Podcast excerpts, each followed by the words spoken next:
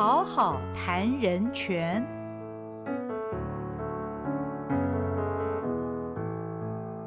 Hello，大家好，欢迎您来到《好好谈人权》节目，我是赵新平。今天我们要讨论的这本书呢，书名是《隐形牢笼：监控世代下，谁有隐私，谁又有不受控的自由》。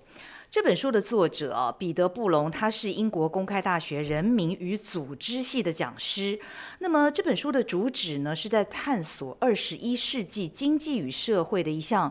主要的矛盾。这个矛盾是什么？那么作者认为，在资本主义跟资本家在道德与政治上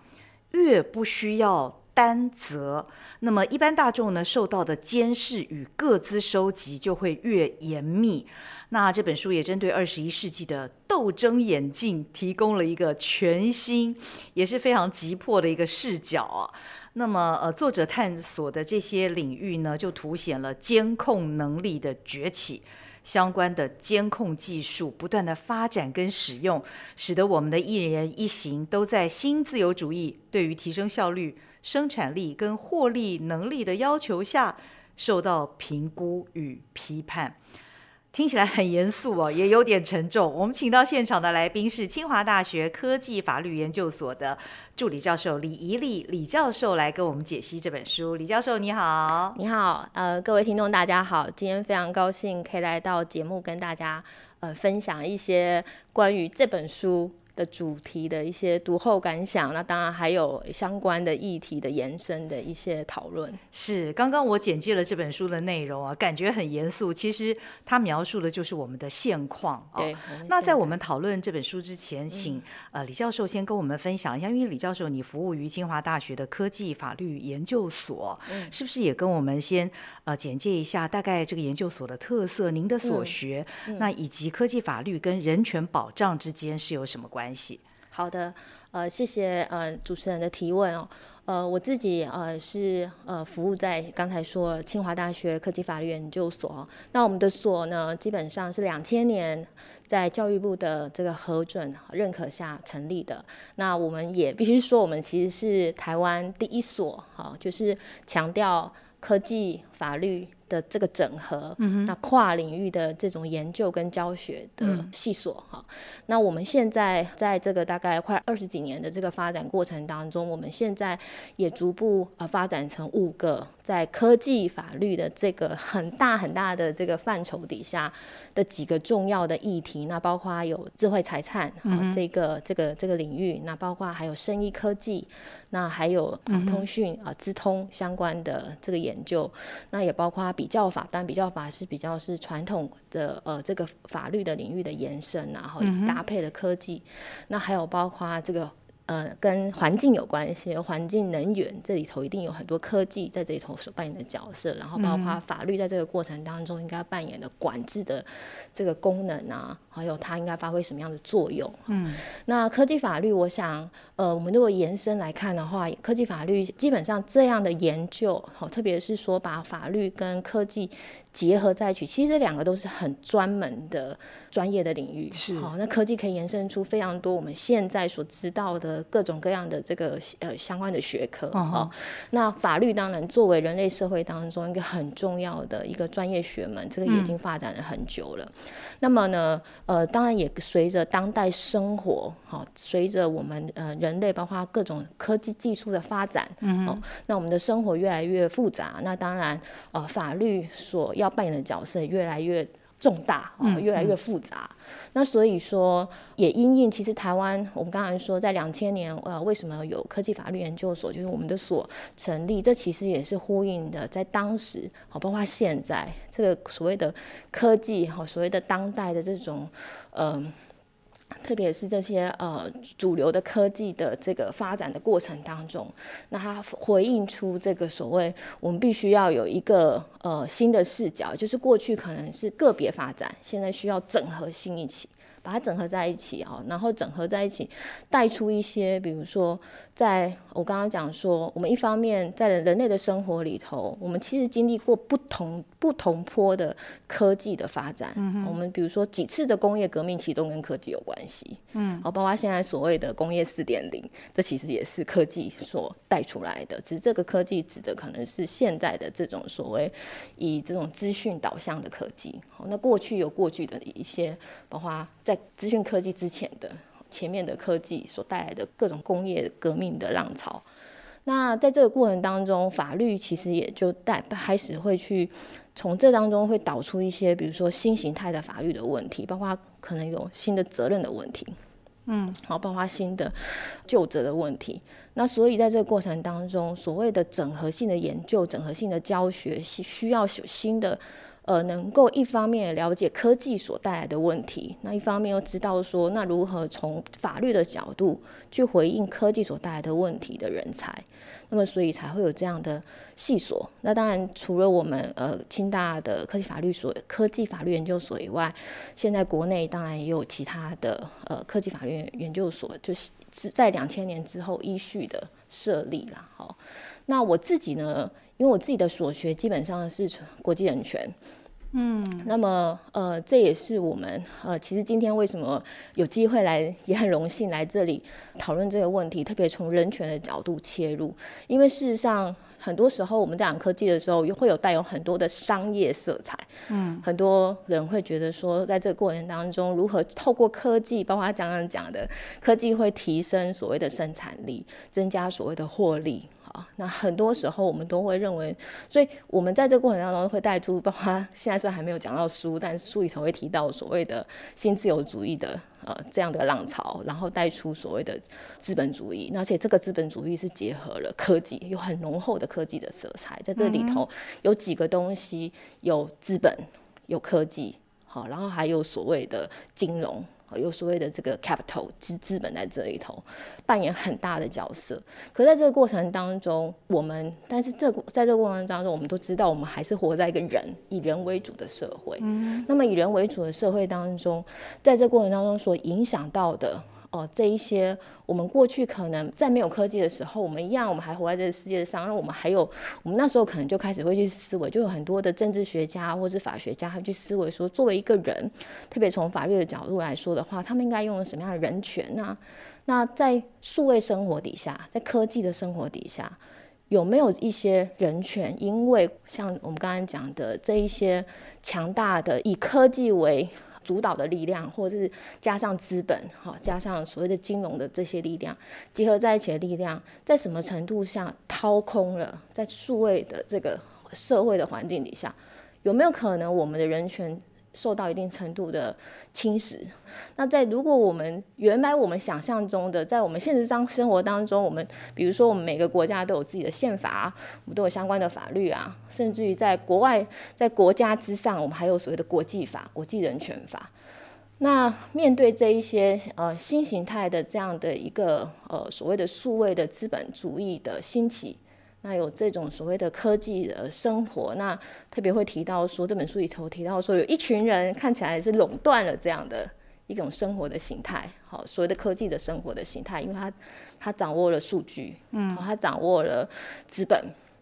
那他可以透过在科技的帮忙之下，不断的收集，不断的利用，然后可能在这个过程当中也。扩大了，好，以夹着这个庞大的资本，还有所谓的科技技术的这个这个能量之上，那么是不是有一群人特别讲说，所谓的资本家，所谓的企业企业主啊，那他们会不会在这个过程当中，好，那包括包括说，在这个过程当中，还有另外一个相对于企业的一方是政府，那么政府在过程当中，就像这本书里头也提到的，第七章会提到所谓的集权主义，这里头企业跟政府。连接起来，那么形成一个庞大的、全面性的一种监控的力量。嗯，而在这监控力量当中，相对于企业跟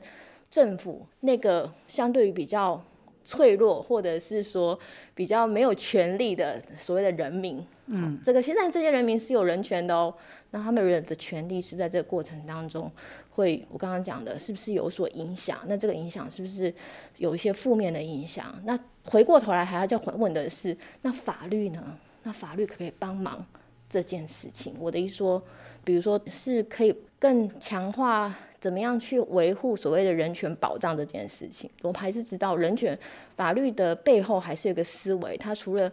我们要所谓的管制这个呃人类共同生活的秩序以外，它一个还是有一个更根本的想法是人权的保障啊。那人权保障这个过程当中，如何可能？那法律在这里扮演的角色是什么？嗯，是是是。那教授，我想请教，呃，《隐形牢笼》这本书里面，其实它对于人类生活所谓的一个全面监控啊，它有很多的控诉，但事实上，这是我们现代人的一个日常啊。那从我们早上几点起床开始，每天的步数，我们上网搜寻了哪些资料，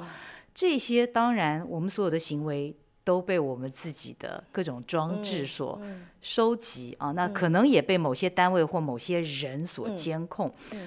我刚刚说这已经是一个日常了，到底我们该以什么样的观点来看这样的？现象，因为虽然在书里面有很多的控诉啊，有发出了很多的不平之鸣，但是我们也受到这样数据整理的一个便利，我们也感到了它的好处，甚至于我们可能也喜欢这样的一个行为，因为它让我们所有的行为都更被系统化了。更被数据化了。当我们自己需要的时候，其实我们是可以去运用那些数据的。所以，我们到底该以什么样的观点来看现在这样的一个数位化时代的现象？我想，诚如你刚才主持人所说啦，哈，呃，我会想，我们现在的人大部分其实，尤其在都市的生活里头，基本上基本上也是一个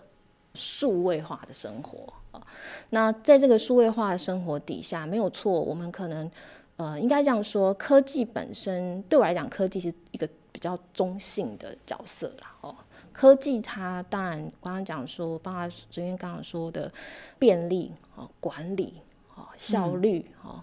那还有包括可能对企业来讲更着重的是，因为有盈利的，可以带来更，比如说它的这个效能，哦，那盈利，哦，嗯，那所以说它有这些诸多我们。呃，认为的好处，而且我们也获利在，我们也得到一些便利感嘛，哈。是，就刚刚说的，在这些概念之下，我们可能都会觉得说，科技其实，哎，也没有它蛮好的一面，这样。就是，就是我想，这个应该是不需要否认，而且事实上，它也，这也是为什么我们，呃，人类社会在这个发展过程当中，科技其实一直都在，而且它其实越来越精进。嗯，好是越来越，比如说我们现在也已经进入到人工智慧的时代了，是，对啊，然后我们呃特别还结合了五 G 哈，还有包括其他的，不只是这本书里头提到科技，还有其他的新形态的科技，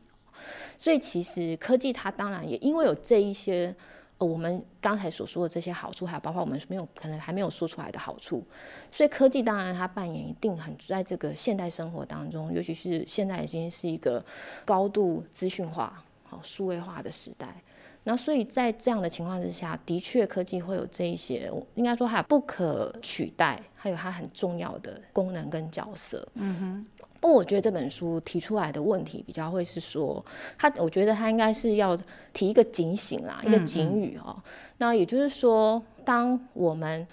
作为比如说我们现在其实现在每一个人的角色，除了是传统的公民角色以外，我们其实一开始人类社会其实都是每个我们讲说原子体嘛，每个人的一个个的公民这样哈。那除了这种传统公民角色，事实上，因为我们现在有资讯，有这种资讯科技的。介入，其实我们还有一个身份，就是数位公民。每个人其实都的话上网啊，哈，有这些所谓的数位行动，你们这些数位行动，然后延伸出、扩展出，我每个人其实都在这样的社会的呃数位的这种生活的呃情境底下，它其实要提醒我们一件事情啊，就是说在这种这里头有一个东西叫科技，好，那有一些人的的确确他可能掌握了。在这个科技，我们讲说可能一个权力不对等的关系啊，比如说在这里头所谓的企业，因为它拥有了资本，它最起码它有资本，然后加上还有科技，嗯，所以它有两个很很强大的武器，嗯然后所以才会形成说它有个控制力，它可以控制好，透过这个收，我们讲说数据的收集的过程当中，然后可以知道你的喜好啊，包括知道你的喜好啊，你生活的形态，嗯，哦，然后呢，投放你想要的广告，然后影响你的消费行为，影响你的各种各样生活的决策哈抉择。那呃，我想他这里要提出一个警语，就是说，那既然企业扮演一个这么重要的角色，好，那他的 accountability 责任在哪里？嗯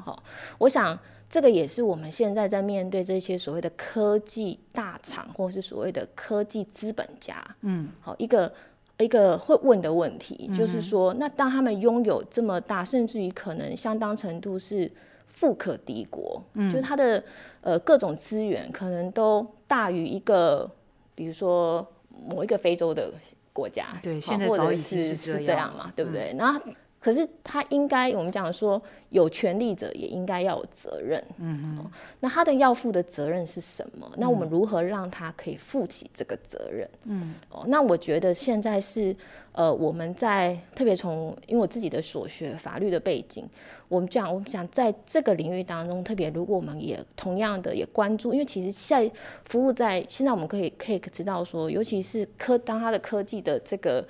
呃，产业啊，这个他公司的本身的这个资本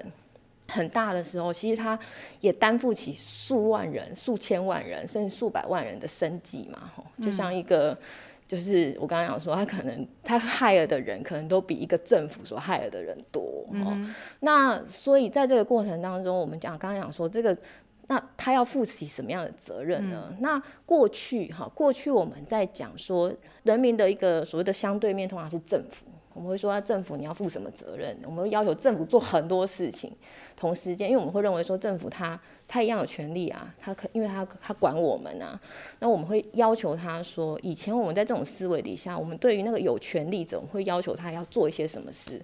可是另外一个，我们在现在的这个生活底下，我们看到说企业越来越大，可是我们有没有一个跟政府一样可以对等的去要求企业可以做什么事情的这种所谓的法律的对等的这些管制的工具，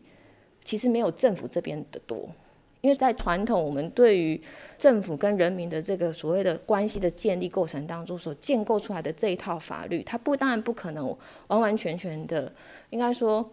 过去的专注都是在这一块，人民跟政政府之间，哦，这一些所谓的问责的机制和问责的这一些呃程序在这里建立起来。但是我们在跟企业这一端的时候，因为过去大概人类社会应该这样说，现在人类社会的进步已经进步到说我们有这些这么庞大的企业。可是这个是如果我们把呃，历史的这个时间轴拉长一点来看的话，这其实是很近代的事情。嗯哼。哦，那这个近代的事情底下，那现在的法律其实过，因为现在说过去的法律是我刚刚讲，过去的法律会是比较关注在人民跟政府之间的关系。那所以现在，当我们面对一个有一个这么庞大的，原来说有数个，可能越来越多企业，它因为拥有资本、拥有科技，然后它长得越来越大了，那。有没有没有一个相对应的呃管制的工具，可以比如说督促他负担起更多的责任，当他拥有更多的权利的时候，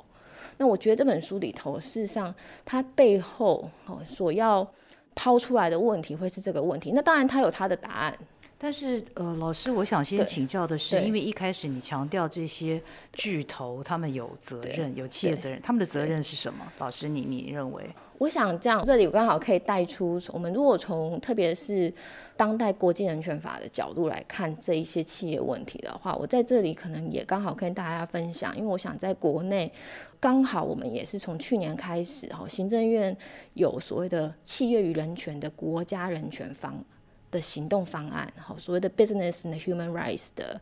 呃 National Action Plan，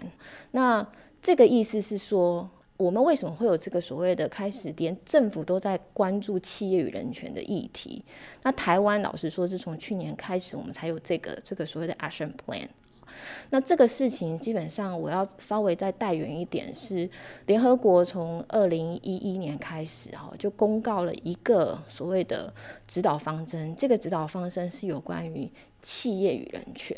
那他在这里头，他当然也意识到一件事情，我讲的是说国际的潮流啦。从两千一零年，应该说再早一点，从二零零八年，他们开始就已经邀集一些国际的专家学者共同去讨论说，那企业，当我们越来越意识发现说，哎，企业，呃，有越来就是说，你从一些客观的数据嘛，好，就会看得出来说，企业掌握越来越多的资源。那所以从国际的发展上面，联合国从二零就应该说正式的这个法律的文件，就是二零一一年哦，公布了一个所谓的企业与人权的指导方针。在这里，他开始就会要求说，企业有一些哦，特别是如何去落实人权的保护。敦促人权的这个保护的义务哦，那从这个角度来看，他就发展出他认为说，至少所谓的企业有尊重人权。这个尊重人权，包括说，在企业本身，他要如何去建制他企业内部，比如说包括人权尽责的责任调查，在你的企业体里头，你应该要有所谓的这个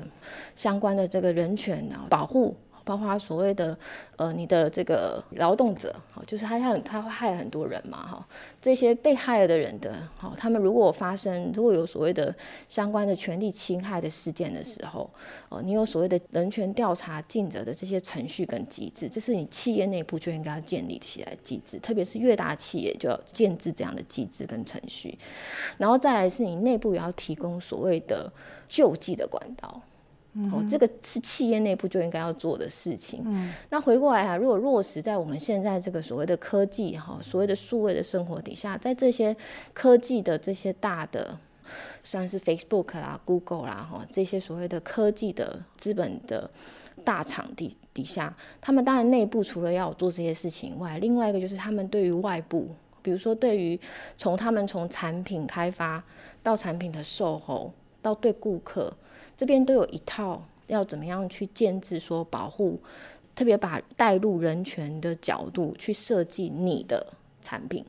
减低你的产品对于可能造成的权利的侵害。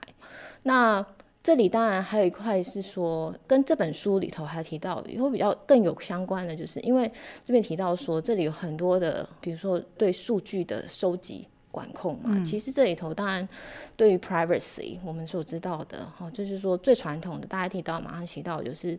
呃如何去让你的生活，因为在这种过程当中，我们其实可能会有点担忧的，就所谓的透明社会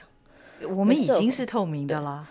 对，但是我们也有一个是这样，我们可不可以拒绝不被？透明嘛，可以就是说，所以这个就是要靠法律嘛，就是说法律在这个过程当中啊，比如说我你可以有一些，你有所谓的拒绝拒绝的权利，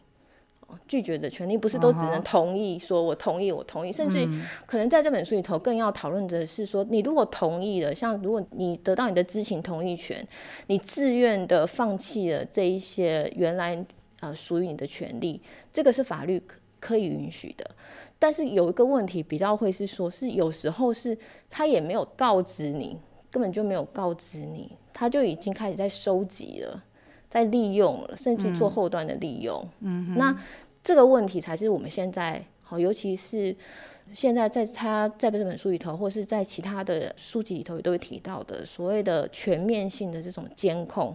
所引来的比较大的忧虑啊，就是这种所谓的。没有呃先前的告知的程序，那也没有事后告诉你说这些数据如何被利用，那你甚至也没有拒绝我有退出的权利吗？我可不可以不要？哦，然后所以这些所谓的方方面面，然后等一些比较细节的，好这些程序，包括所谓的监督的机制，好，我觉得在这本但这本书他有提出他的方法，那。在法律的角度来讲的话，还有就是说，相对于企业来讲，我们是不是还要建立一个所谓的外部的监督的机制，可以去？这是现在有些讨论啊。我想讲说，现在在企业跟人权的这些讨论里头，也会想说，那我们是不是有个 oversight 外部的呃的机制，然后可以去跟企业，哈，等于说，当他要确保说，他在这个过，他在这个科技资本背景下的这种发展的时候，哦，那他。的这个这些所谓的呃运作的过程当中，哦，那有没有一个外部的监督力量？现在有了吗？呃有一些讨论嘛，就是我们有一些所谓的呃，我们会在呃一些呃相关的学术的讨论里头会去讨论说，那我们是不是能够建立一些外部的监管机制？这些监管机制有可能是由政府来扮演，也有可能是第三方。所谓第三方是呃所谓的政府外于企业的第三方。那这是第三方，有可能是比较像我们讲的，就是说可能是一个混合性的一个组织。那这个混合性的组织可能来自于其他社会各个层面的不同的专业人士，哦，来抗衡这一股可能是企业这种所谓的。我觉得他在这本书里头提到，就是这种所谓的垄断所带来的忧虑啦。企业当他掌握了这么多的，比如说科技的资源。然后，这种所谓的数据的技术的时候，那么其实他有一个在这本书里头有一个切面，就是之所以那个控诉是所谓的，它代表谁？它代表的是那个所谓的没有没有权利的那一方。那没有权利那一方就是被控制的这一方嘛？被控制的是大部分的人，大部分的公民，因为他也没有，比如说对等的资本、对等的科技的技术能力，可以抗拒，或是说可以不受所谓的这个。大的这个企业的控制，或是政府的控制，那在这个过程当中，回过头来，当然，呃，我自己的所学当然是法律这里试图的提供一些 solution，一些解方，去缓解这个企业 versus 人民，或是政府 versus 人民的一个不对等的关系。这个是法律这边提出来的一些方案。那么这本书里头，当然最后的时候，他还是有提出一些办法。有一些比较，我觉得有一些有趣的办法。哦，他认为说，我们在这个数位时代之下呢，虽然大数据某一个方面来讲，服侍了资本，好，服侍的企业，对，好，助长了所谓的对，可以让利润最大化、更大化。嗯，但是大数据同时间也可能 benefit 某一些同样有技术能力，可是它不是要服侍企业，所谓的数位公民，好，cyber。的 citizen，那这些所谓的数位公民，他同样有数位的能力哦。可是他可能他会觉得，他基于他自己的这个能力，包括他可能他有自己的社群，所以这边有讲说有一些数位的社群。那这些那他可能会鼓吹说，我们不要再让这些所谓的数位的原始码都只有让企业拥有，我们应该开放这些数位原始码，让更多人可以享有这些数据。的能力，嗯然后透过这些东西呢，形成一个所谓的由下而上。像这本书里头一直要对话，就是那个 top，哦，那个 top，不管是在企业，不管是坐在企业的所谓的高层哈，或者是所谓的政府的 top，那他有一认为说这些 top，这些 top 都不受控啊。那他认为他这里他的书里头提出来的就是，那我要找到一个可以跟他制衡的一个方案，就是从 button 来。那 button 是谁？button 就是在这个数位的环境里头有所谓的这一些，他同样有这些数位的能力，然后他可能会说，那我这些数位公民，然后创造一些所谓的数位的社群。那我们可能会说，那我们我们有这些能力，我们应该把这一些所谓的原始的，呃，这些数位的刚刚讲原始码开放出来，让更多人可以使用，推动所谓的在数位世界的民主。嗯，好，让它更民主，那个也是透明。更透明，但这个透明是 versus 企业的可能某一个程度，它的掌握它的所谓的秘密，嗯，哦，所谓的不透明，哦，这里权力，他拥有这么多的权利，可是他的权利是不透，是呃的同时，我们也是可能是。呃，黑盒子我们也不知道这里头怎么运作的，但是他他显然越来越大，哦，这个这个力量越来越大。那他现在提出来后面的提出来的方案就会是说，哎，那我们要来一场数位革命。然后这个数位革命里头就说的，这里头有一些行动者，哦，有一些。有同样有这些所谓的数位的知识、数位的能力的人，那他们去透过这一些能力，然后去建构所谓的数位的社群。所以他这里提出一些有一些有趣的例子，包括说，在当然他举的例子不是台湾例子啦，是说好一些，包括在阿拉伯世界，好所谓的女权的运动者。嗯，好，那这些运动者他们可能同时间也当然是结合了一些呃有这些资讯技术能力的人共同合作哦，然后呢，他可能透过网络的世界去创造出一个新的不同的声音，然后可能可以抗衡，包括所谓的这个极端的集权的政府，那也可以抗衡所谓的这个大的企业，提供一些不同的选项。就我刚刚讲的这些，在阿拉伯国家里头的这些呃所谓的社会的运动者啦，好，包括所谓的女权主义的这些维护者、维权者来说，他们就利用了这样的一个呃数据的力量，好，数据的这些资源，那他们可能要去创造，就是说在这个数位的生活里头，不是只有单一的、单一的一种。资源的控制而已，比如说都是企业来告诉我们，我们啊提供一些，比如话讲的，过去可能他收集你的数据，然后得知你的偏好，可是现在他你在同样都在数据的环境当中，你可能可以看到一些不一样的声音，哦，那这些不一样的声音，它就如果它可以遍地开花的话，它可能就可以形成一个跟所谓的企业巨头这些巨头。相抗相抗衡的一个力量。嗯，当然他提出来的，我认为应该这样说啊，其实是一个有趣的观察。那但这些现象也有一些时候我们在报章媒体或者一些国际的媒体当中可以看到一些报道啦。当然这些现象还在发展。嗯，那它是不是能够发展成一个足以哈，就是他说的，就是是一个可以跟所谓的企业哦龙头哈，就是说在现实世界当中可以相互抗衡的一个。态势，我想这个是可以去观察的啦。那我可是我我会觉得说，还是多多少少还是有产生一些力量。比如说，我们可以知道，像现在脸书啊，或者是说 Google 这一些所谓的科技龙头，他们其实也很洞见观瞻啦。他们也会去观察说，呃，这一些所谓的舆情嘛，哈，嗯。在所谓的数位的这个这个呃环境底下的各种声音啊，所以其实这一些不同的，好等于说相对于企业来讲，其他的不同的数位公民的这个。呃，活络哈，他们的社群的活络，事实上也会对这些企业龙头来讲，造成一些所谓的，我不敢说是完全的制衡，但是我觉得它会有一些正面的影响。嗯，哦，那至少会带来一个所谓的一个竞争性嘛，就是说我有个竞争，而修正，比如说包括这些数位呃社群，它可能，当然更多的角色可能是就是所谓的这个乌鸦或或是这个啄木鸟，就是去。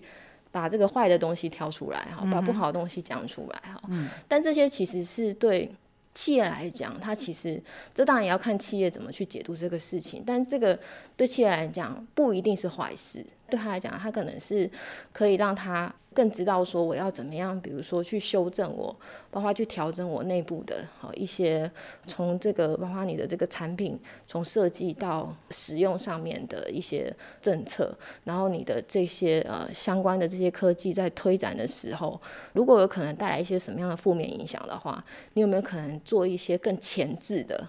不是等到后，不知道等到问题发生才处理，是有没有一些前置的一些。可能的配套的措施或是解决的方案，嗯，那这不一定是坏事情，嗯嗯嗯，对。老师，我想请教你的观察哦，就是除了您刚提到的外部力量的这些监督跟制约，甚至于是管理之外，以及由下而上的一些抗衡，你的观察，现在这些科技巨头他们有没有一些自觉或者是自我要求这样的行动呢？我想。是有的哈，其实这几年我们越来越看到企业内部其实哦有越来越多的所谓的伦理准则啦，企业伦理，嗯哦，比如说我举具体的例子来讲，像现在因为各像从举世应该都如此，就是发展 AI 重点项目，不当然不是就 AI 啦，就是说 A 一个科技的重点项目就是 AI。那我们现这几年可以越来越看到，就是从大家呃如果呃，我的记忆没有错的话，最早应该就是从微软开始，那么他们就内部推出了所谓的 AI 的伦理准则。嗯哼。那以这个为例的话，你就看到说，在呃这一些我们叫得出名的这些科技龙头，他开始就纷纷的在他们的内部就会去颁布，他们至少就他们自己内部自我约拘束，因为其实伦理准则其实是有一种所谓的企业的一个自律的规则。那他自己去要求他自己说，我在发展 AI 的时候，在做这些科技产品的时候，我应该遵循什么样的原则？嗯哼。那这些原则有一些事实上跟法律的管制的内容是相符合的。嗯哼。好，比如说去除 bias。嗯。因为我们知道说，这个 AI 的科技的发展过程当中，有时候会对特定人种，甚至于对特定。呃，少数的所谓性倾向的人，嗯啊，会有所谓的歧视的问题、不对等的问题啊。那这个是，所以我刚刚讲说，从 bias，然后所谓的 non-discrimination 不应该要歧视，要平等，然后甚至于讲到说要有所谓的 responsibility，我也要有自己应该负起什么样的这个责任。他自己会说，我在这过程当中，我企业扮演什么样，我要负起什么样的责任。那对于他们呃，现在广泛的在收集各式各样的数据或是资讯，这样的一个行动，他们有所谓的自律或者是什么自省的作为吗？我想应该这样说啦，哈，就是说，其实呃，他们在这个过程当中，我们先说一个，就是。就像我们现在上网去购物的时候，哦，你任何在使用任何的网络平台，它最后都会，如果你开始要登记成为他的会员的时候，你就会，他就要你勾选一些项目嘛，哈。如果你是知情同意的情况之下，因为我刚刚说的，你可以自愿不受保护，这是法律允许的。那如果在这种情况之下的话，那企业的收集这是没有问题的，好。那当然，我们在这里头对于所谓的企业收集的项目，我们这里头应该会对于企业说，哎，你这个收集在国家法律的角度来说的话，会就是说要它名列，要讲清楚，好，你怎么使用它的，你的收集、利用，然后甚至于你如果再制，这都要讲清楚，嗯，好。那如果你讲清楚，你让你的所谓的使用端，好，客户端这里也都知道了，然后我我也同意让企业使用。那这里就不会有什么法律的问题嘛？因为这里头都是一个有点像是说，呃，你情我愿啊。如果白话一点说的话，那我们现在可能更，我刚刚讲说，我们我刚才有讲，一开始有说，现在可能更棘手的比较会是说，如果他没有讲，或者说是说像，呃，我举例来讲，像其实我觉得企业其实现在比较敏锐，因为他为了要避责，他都会先讲，比如说类似一个。那个书面的声明可能就像一个契约这样子，让你去勾选同意、同意、同意、同意。好，我就那个数位监控议题上面比较麻烦的是，以国家之力，我这样讲的意思是说，我们看到一些社会，呃，比如说像在中国，或是在中国以外，像在俄罗斯，在一些我们相对来讲，当然会认为它可能比较没有这么所谓的民主的国家。哦，那你可以看到一件事情是，他在呃，对他的人民哦，收集利用数据的时候，他没有这个所谓的告知同意的程序。嗯，好，没有，那他就已经开始在收集了，嗯，已经开始在利用了。哦，那我们刚才不要说所谓的非民主的国家，其实在民主的国家里头，这样的发展是也有出现的。嗯嗯。哦，那现在这个是比较麻烦的地方，就是说，我想比较麻烦是说，我们要如何去。抑制这样的国家，等于说他可以用很多理由，包括现在防疫也会是一个很重要的，是是一个很好的很好的理由。对，然后安全、秩序等等啦，哈。那所以你会看到说，国家会可能会用这样的一个不太能够被挑战的理由。嗯然后开始做这一些，然后背后又有这些强制力，有这些行政的措施啊搭配着哦，那他去收集利用所谓的人民的资资讯那在这个过程当中，既有的法律能不能够有一个反制？嗯，哦，有没有能够一个去控管这种所谓的收集利用？嗯，哦，那甚至于达到监管的。这样的一个呃力量，这样国家力量的一种展现哈。当然，这样的讨论已经有点依托这本书了。因为这本书其实比较多是还是看刚才说的，就是企业在这个过程当中所扮演的角色。当然，他在某一章我刚刚讲，他第七章里头有提到说，那当企业又搭配上 Plus 加上了政府，嗯，那当然就那个威力就更大，因为那是一加一加一可能大于二的力量。嗯哼。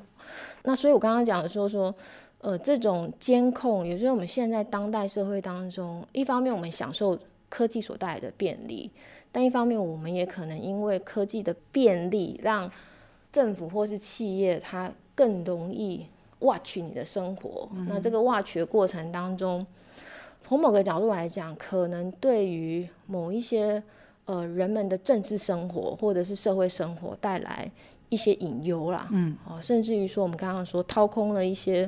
原来我们认为的这些权利保障的内涵，嗯哼，哦，那这个我想是现在在这个呃数位监控底下哦一个很迫切的议题。其实这个迫切性，我想这里也可以给大家一个讯息，就是因为我自己所学国际人权法的背景的关系，那。联合国讲企业人权的时候是二零一一年有这个所谓的指导方针啊，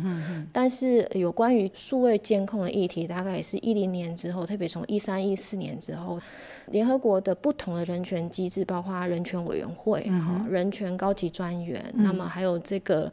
呃，在联合国底下，为了要敦促哈人权的这个监督跟保障，它还有设置所谓的调查官哈，所谓的独立的特别调查官。嗯那么在隐私权跟所谓的言论自由这两个领域，也都有设立那个独立的呃调查官。那这些调查官，其实在二零一四年之后，特别在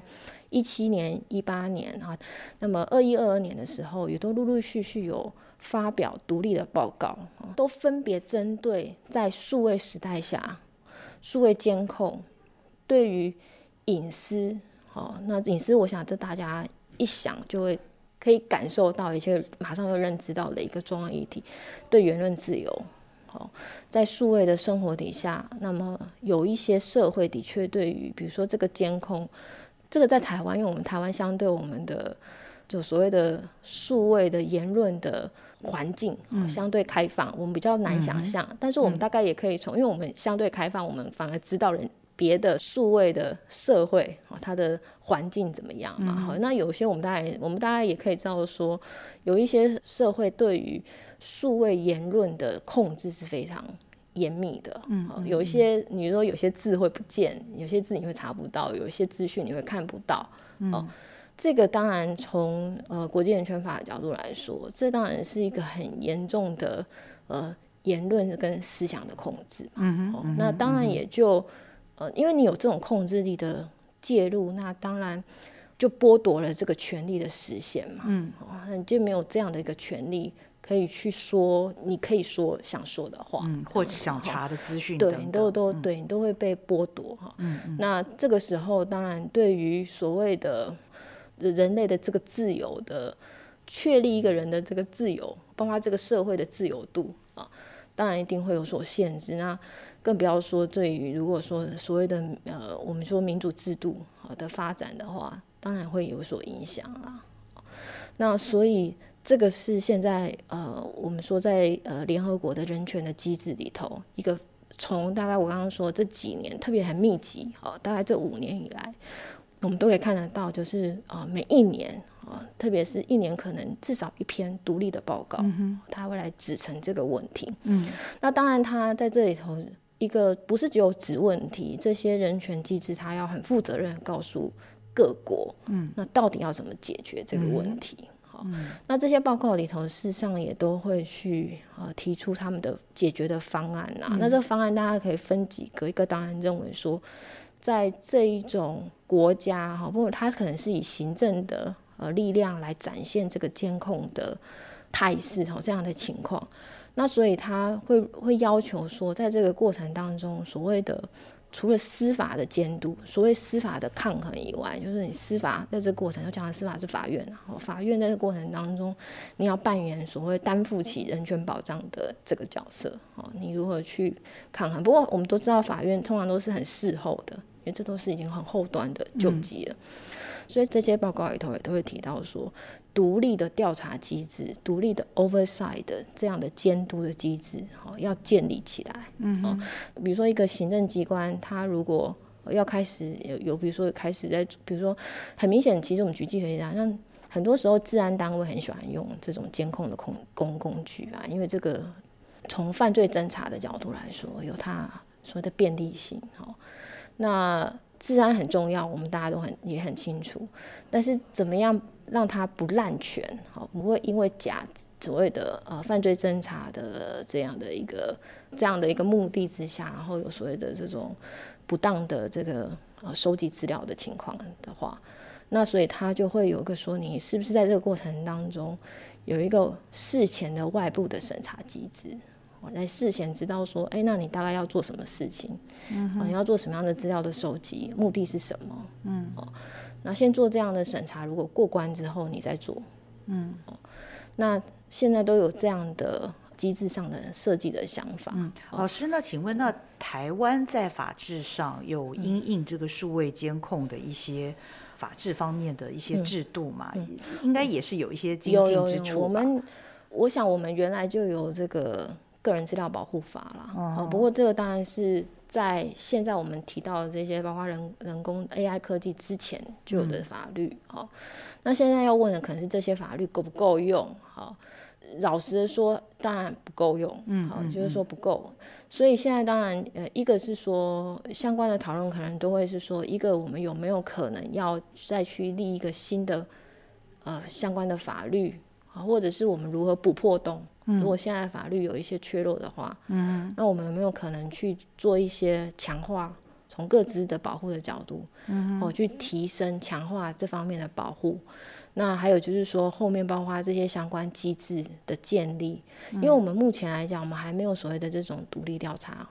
的机制或调查官还没有这种类似的机制是没有的。嗯哼，对。那这个当然也是台湾在相关的这个机制的保障上面可以看得出来，就是比如说有些团体人权团体，哦，台湾是有些人权团体，那包括呃学者有这样的呼吁，嗯，哦，但是我们在具体的法案当中是还没有。